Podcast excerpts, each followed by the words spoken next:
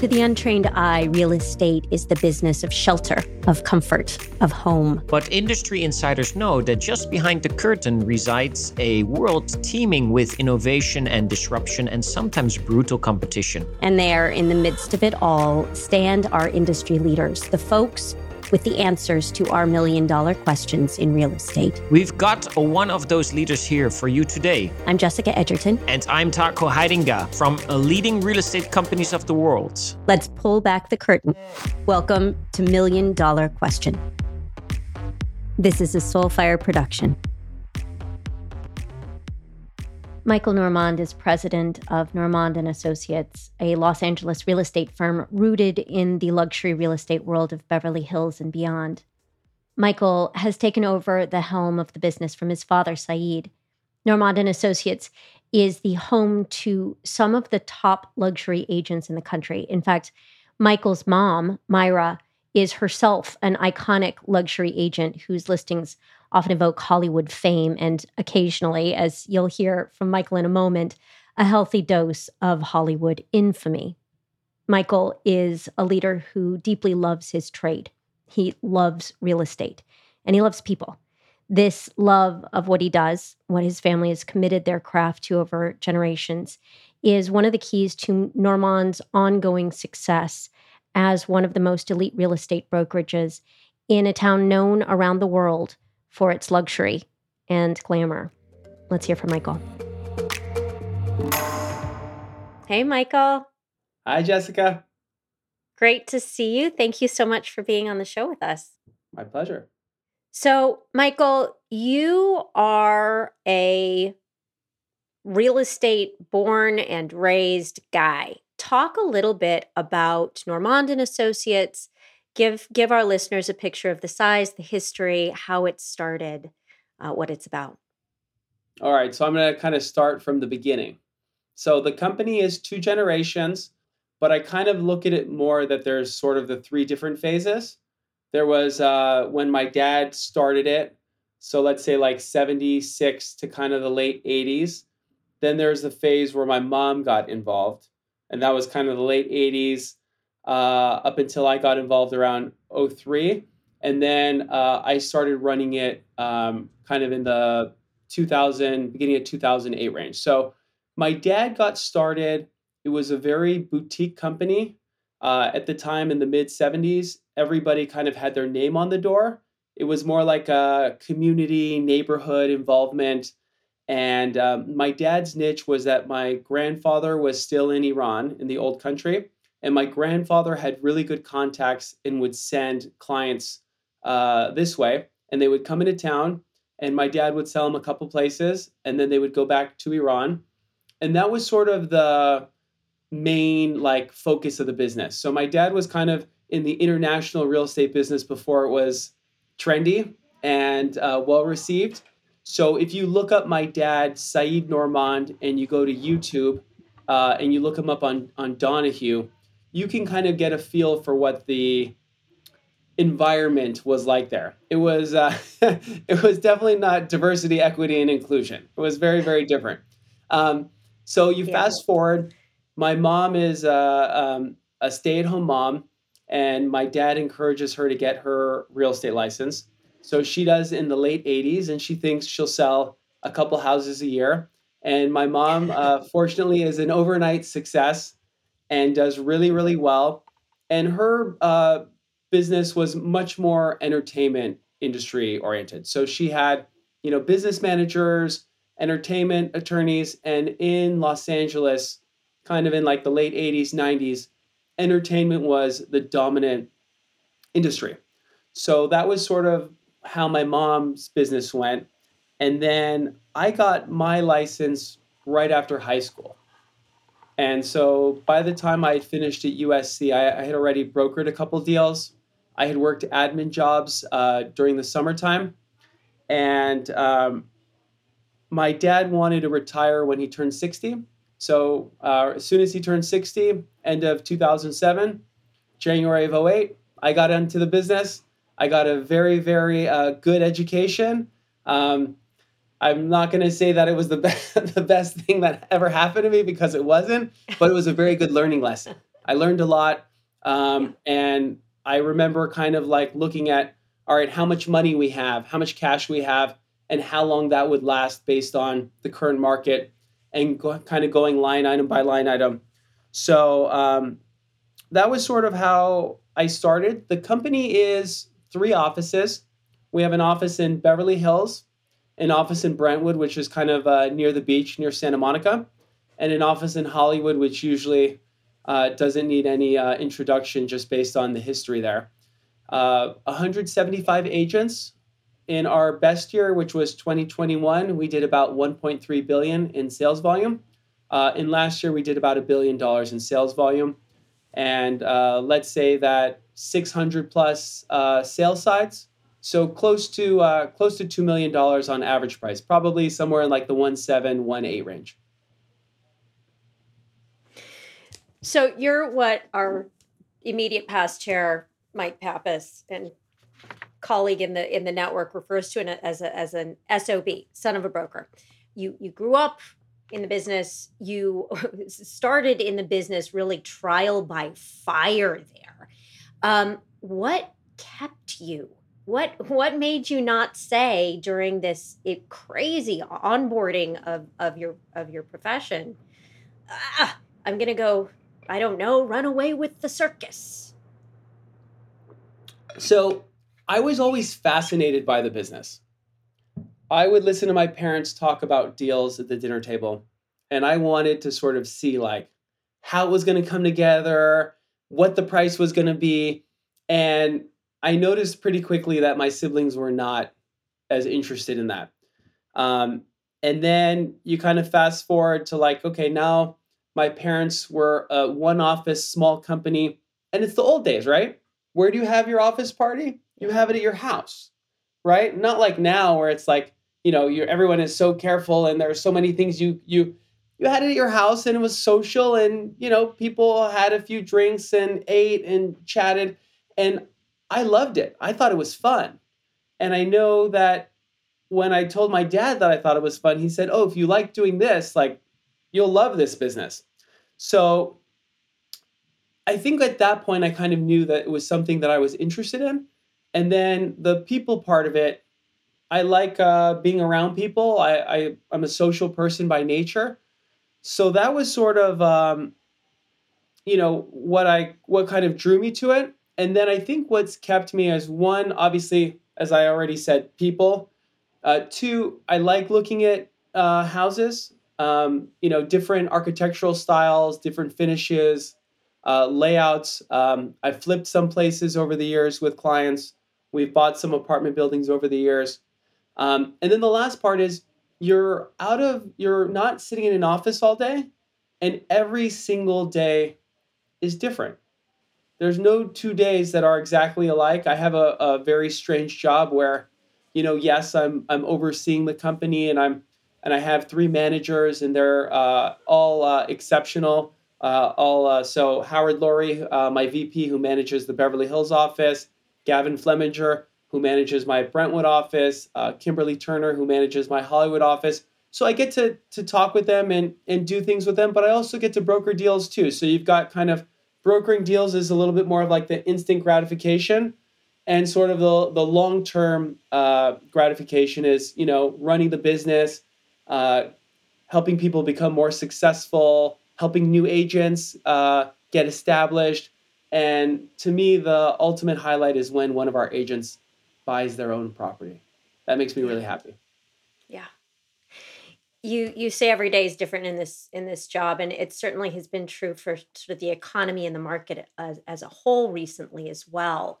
Uh, our chief economist, Marcy Russell, recently made made mention of of the economy being like the Mona Lisa smile. You look at it one one day, and you walk walk into the museum the next day, and it looks it looks different. You get a different read on it. Um, it's it's a it's been a wild ride. Um, what is the market looking like for you right now? It's also, of course, very specific to geography. So in in L A um, and in, in California, what's going on right now? Where is time on market? Where is inventory? What's the lay of the land for consumers and agents right now? So as a generalization, inventory is very low with few exceptions. So the lower the price point, the hotter the market right now.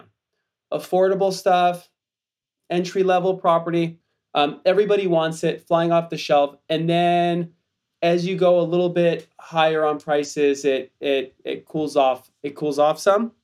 Um, and the inventory is what's keeping the prices strong in L A. You know, uh, there's not a lot of it. Uh, it's much more must move versus I'd like to move. So what you see right now is you see a lot of people who, you know, whether their family's growing, they're relocating, uh, a divorce, a death, dementia, financial distress. There has to be a compelling reason to sell. Um, and then I would define, let's say, the high-end market is the ten million dollars plus market. So in the city of L A, they passed a measure called U L A. U L A is a new transfer tax to fund homelessness. And um, that transfer tax is four percent on properties five million dollars and up. And it's five point five percent on properties ten million dollars and up. So I think you can figure that uh, that went into effect for anything that closed escrow as of April first. So March had a large flurry of deals, and then April was kind of a thud. Um, but I think that we're back to a traditional market where you have the spring and summer uh, selling seasons, which are really strong. And then you get kind of the holidays, which are, you know, uh, a little bit cooler, and you get to enjoy vacation a little bit more. So that's interesting. So in the in the upper price points, you've got U L A. In terms of just the market as a whole, how sensitive are folks in your area right now to um, uh, shifts in in rates? Very sensitive. Yeah. Uh, interest rates are are making it very difficult for people who want to buy, and it's just the you know the monthly payments have, have doubled from what they were, let's say, a year and a half ago. But there are still deals. There are still deals happening. People are figuring it out. Um, they're getting creative. Families are helping, um, and uh, people are are finding a way to do it. But yeah, it's definitely yeah. the number of sales in my market is definitely down significantly, and uh, it kind of started like June-ish, twenty twenty-two, where yep. as rates started to move up, the number of sales went down. Are you seeing are you seeing an increase in cash? Um, no, pretty steady. Yeah. I mean, the so when U L A was coming uh, in March, there was a maybe an increase in cash then. You had people who were doing like very aggressively uh, attractive uh, kind of almost quasi-vulture prices for quick closing. Yeah. So it's like, hey, look, you know, I'm offering you Uh, uh, this amount and we can close in a week, but you're offering me like fifteen or twenty percent off of our price when U L A is like five and a half percent. So like, we appreciate the gracious offer that you've put in front of us, but we are going to respectfully decline. Yeah. Yeah. So definitely some challenges right now in terms of what your um, agents are focused on, especially in the luxury market right now, from a marketing uh, perspective. How are they how are they working with their consumers, and what are buyers really looking for right now? So I think buyers are kind of looking for a lot of the same things that started with COVID, you know, the um, two home offices, gym, more uh, entertainment space, screening rooms, uh, pool, uh, larger backyards, all of that kind of stuff. And I know that there was definitely a shift towards more comfortable furniture. Uh, furniture that you actually use rather than you just look at and ooh and ah like a museum. Yeah. yeah. Um, and I think that during the beginning of COVID, you had sort of this suburban flight. You had all these people kind of going to suburban neighborhoods, you know, this idea that, oh, we don't need to be in the city anymore. We can get more for our money. We can get more space, more land. Because like if you're buying a house in like Beverly Hills and you want like two or three acres, it almost doesn't exist. There are very few properties where you're going to get more than one acre in Beverly Hills. And if you're looking for acres, um, you better have a plan to buy up several of your neighbors' houses. And good luck with that. Um, Beverly Hills is not known for people giving away their houses for deals. you know, you're going to have to pay a nice hefty premium to uh, make them move. And then some of the things that like my top listing agents are doing right now, there's a lot of kind of marketing around themes. So my mom listed the house where Bugsy Siegel was killed. That is so, so cool. It's really it's cool. Such a cool it's listing. Really cool. Yeah, it's the it's the it's the best because when people are like, "Oh, um, which company do you work for?" I'm like, "Here's the name of our company, and right now we're selling the house where Bugsy Siegel's like eyeball flew out," and they're like, "Oh, that's cool." So, and it, is that a selling point though? Like, where did the eyeball land? I, it was somewhere in the living room, and I think the the shooter was on the side of the house, but it's like fifteen houses from where I grew up. Yeah, it's on Linden. And this is your mom's listing, right? This is my mom's listing. Yeah. So that's really cool. And then, um, and that got like, I mean, that thing went viral.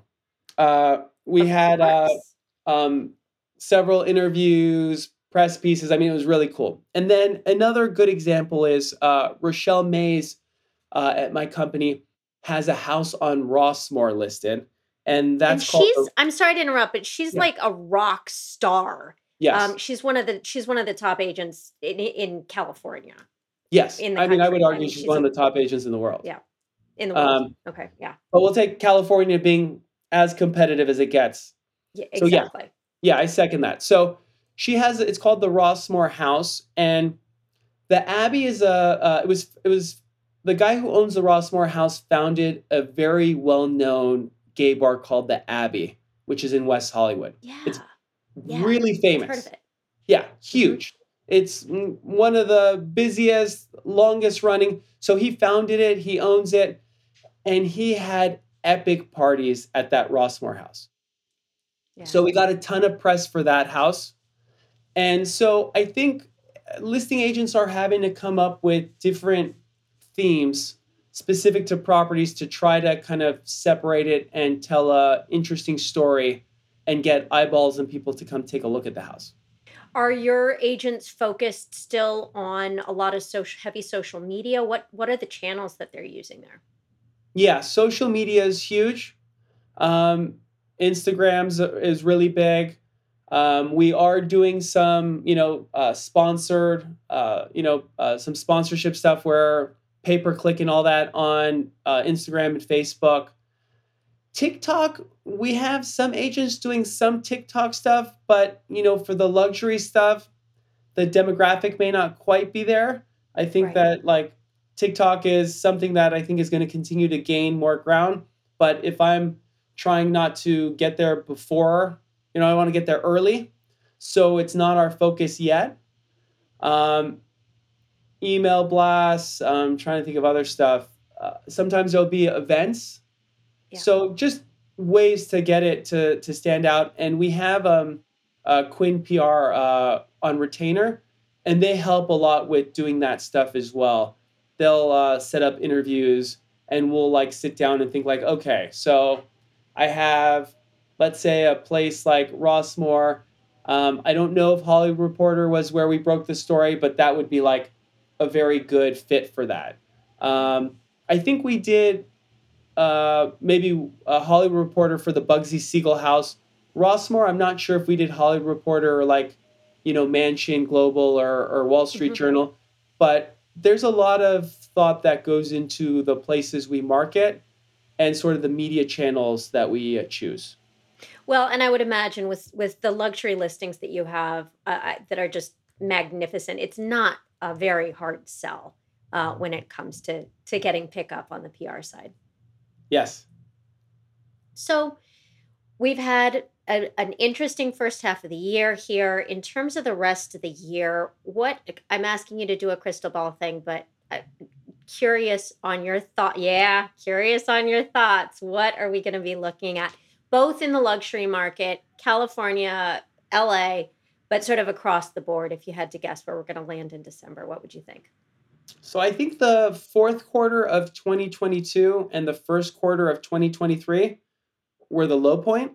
Yeah. Um, I think that uh, luxury market in L A is going to get better, that people are going to be more used to uh, Measure U L A and that transfer tax. And I think that places like L A, there's always somebody making money.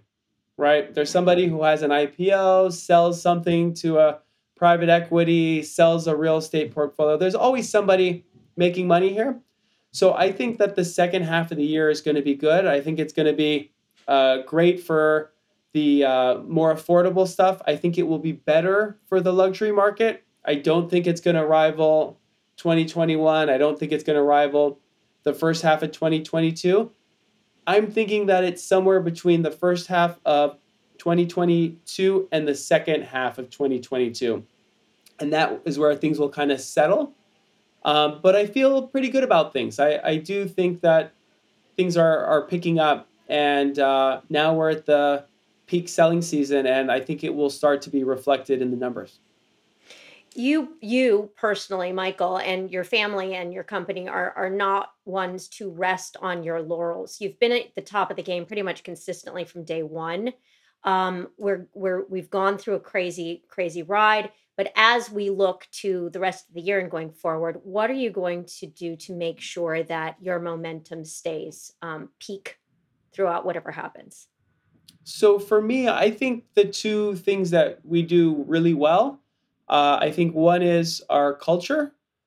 You hear companies talk about it, but I think like if you're acquiring ten companies in a city, I don't know how you manage the culture. The cultures of the companies you are acquiring are going to be different. And I'm sure there are some people who are really good at getting everybody together and similar and on board. And uh, but I think we have a very strong uh, culture. And then I think we offer a lot of service. I think that we go over and above for our agents. Um, I was helping an agent price something over the weekend. You know, they reached out to me on a Sunday. Um, And I sent the comps, looked at everything, the explanation, where I think they should be priced, what I think they'll go for. Uh, another agent later today, I'm going to be looking at um, where I think he needs to reduce his property. Uh, it's a condo in downtown L A to get it sold. And then there are other things where, you know, I'll come and I'll meet with people and their clients. So there's a lot of that stuff that I think that we do. Also, we do a lot of, um, you know, business planning and coaching. And then kind of going back to the culture part of it, it's a family business. This is a this is a great business. It's fun. It's dynamic, but it can also be devastating. And you can work for a long time, and sometimes you just catch a bad break. And I think to be at a place where you can go and give somebody a hug and have somebody listen to you and and to tell you uh, what they think you should do and pick you back up. Um, we had a, a an agent, and I remember she bid on a house that she had in escrow, and it went to court, and it was subject to overbid. And she got overbid, and this was early on in this agent's career, who's now very, very successful. And I remember calling her and saying, "Where are you? Oh, I'm home. Get dressed. We're going to go out. We're going to go eat dinner." And just that kind of thing that you just, you just don't usually get at other places. My My door is an open door policy. None of my offices are locked. You can walk into my office. Everything is sitting on my desk. When I read an article in The Real Deal and it talks about like having to run to the uh, printer before somebody else sees it because you're worried that they're going to like steal your client, that to me is like crazy. And the other thing is all of my agents, there are no... there. They can go whenever they want, in the sense that I don't I don't lock them into long-term contracts where, you know, if they leave, they have to pay this back. To me, that kind of goes against the spirit of brokerage. The whole idea is that you're supposed to be somewhere because you want to be there. This new kind of culture of mercenary mentality where you throw money at people and you force them to stay, and then you tie it towards the last time they receive any money to pay back all or or, or the entire amount. It's just not, it's just not right. I mean, I don't, I don't, I don't, I don't like it. I think it's kind of damaged the sort of uh, nice, genuine part where, you know, you want to work somewhere, you work there. And if you don't, uh, if they're not taking good care of you, you have the option to go and explore a different opportunity. Yeah. Well, and, and people want to work for you and stay. Your retention rates are great. People love working for you, and it's, it's clear why. So in terms of the the communication and the con- the ongoing conversations you're planning on having with your agents and your sales managers um, through through the end of the year and into the beginning of twenty twenty-four, what are you encouraging them to do to stay to stay on top of their games? So I think that we were all so busy. I've heard uh, Mike Staver and Dan Elzer and some of the other uh, leading R E coaches talk about it. We were so busy just getting back to people, right? We were running. We we didn't have time to eat lunch. Um, yours truly got shingles in twenty twenty-one. Fortunately, it was it was pretty quick. Uh, but but I mean, I need to go get my shot. Yeah, well, I'm I'm not I'm, soon. I'm not I'm not quite there yet, age-wise, but soon. I am. Yeah. All right. Well, everybody go get your shingles shots. You don't look it, but uh, so it, the market was crazy, and I think that we got a bit sloppy with keeping in touch with clients, uh, prospecting. Yeah. So that's sort of what our focus now on is helping our agents do that, reminding them that they have to do it. I'm a fan of keeping in touch with clients uh, two to three times a year. Everybody has their own thing. Uh, most of the people that I work with are busy. They like to hear from me, but they don't want to be smothered by me. Um, and I think that every agent should have sort of what they feel is right and to follow it. So we're helping our agents doing that, getting back to it. And then the other thing is meet people in person, pick up the phone. There are certain things that are old-fashioned or old school, whatever you want to call it, but they're effective. You know, being in being in person, uh, coming into the offices, we're encouraging our agents, come into the office. You don't have to be in here every day, but come in. Uh, it'll feel nice. You'll get in your routine. It's easy to get distracted at home. But the main thing we're helping agents with right now is is focusing on prospecting. You know, and it's so funny when I talk to talk to top leadership in, in the brokerage space, there's a tendency to do just what you did, which is qualify that best practice as maybe a little old fashioned. Or I, I think that the message that comes through over and over again from top performing brokerages is this is the key. This is what our industry is built on, right? It's that human connection, and you can put all the technology in place that you want, and it's great, but all it should be uh, is a feeder system to ensure that uh, you're ultimately making those human connections. So old-fashioned, no. Brilliant, fun, fundamental, yeah. Just listen, it's um, what works, right? It's, it's what works. works. You look at the agents that are maybe newer, haven't been through a cycle, and their business is getting hit harder than the agents who have been through a few cycles are calling people. So uh, to give you a, a couple of other things we told agents. One, um, maybe think about doing some uh, multifamily deals, right? Because that's another way, uh, revenue stream. And right now, right in L A, what do you hear? My kids aren't going to be able to afford to live here. They're going to move out of state. Well, if you make it easier for them to afford to live here, they're more likely. Two, we're telling agents do leasing. There was a, a, a, a slew of leases the first quarter of this year. So do some leasing. Don't thumb your nose up. It's fine. Right. Three, um, expand your geographic territory and outgoing referrals with Leading R E, right?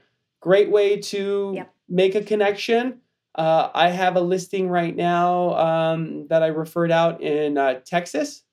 Uh, I helped them find a place here. They're reverse migration. They're moving Uh, to L A, uh, or specifically to Santa Monica from Texas instead of the other way around. It's happening. I connected them. They were on the market with another company. It didn't go the way they wanted to. I connected them, and that listing is in the six million plus range. So that's a, another great opportunity. Best return on your time. I love that story. And, and, you know, that's, that's one reason why everybody wants to get in the network. It's, it really does generate business. And on the leasing point, I mean, it's, it's not just like some short-term cash. These are, these are future business people. My agent, I started out leasing with him, right? I mean, that's, that's how long that relationship has been. And, and I, you know, I'm devoted. So get those, treat those leasing relationships as top clients, and they will stick with you for life. I think some people just sort of go, ah, yeah, you know, here are a few, here are a few places. You're a renter. Bah, I got better things. But that's that's potential gold down the down the road.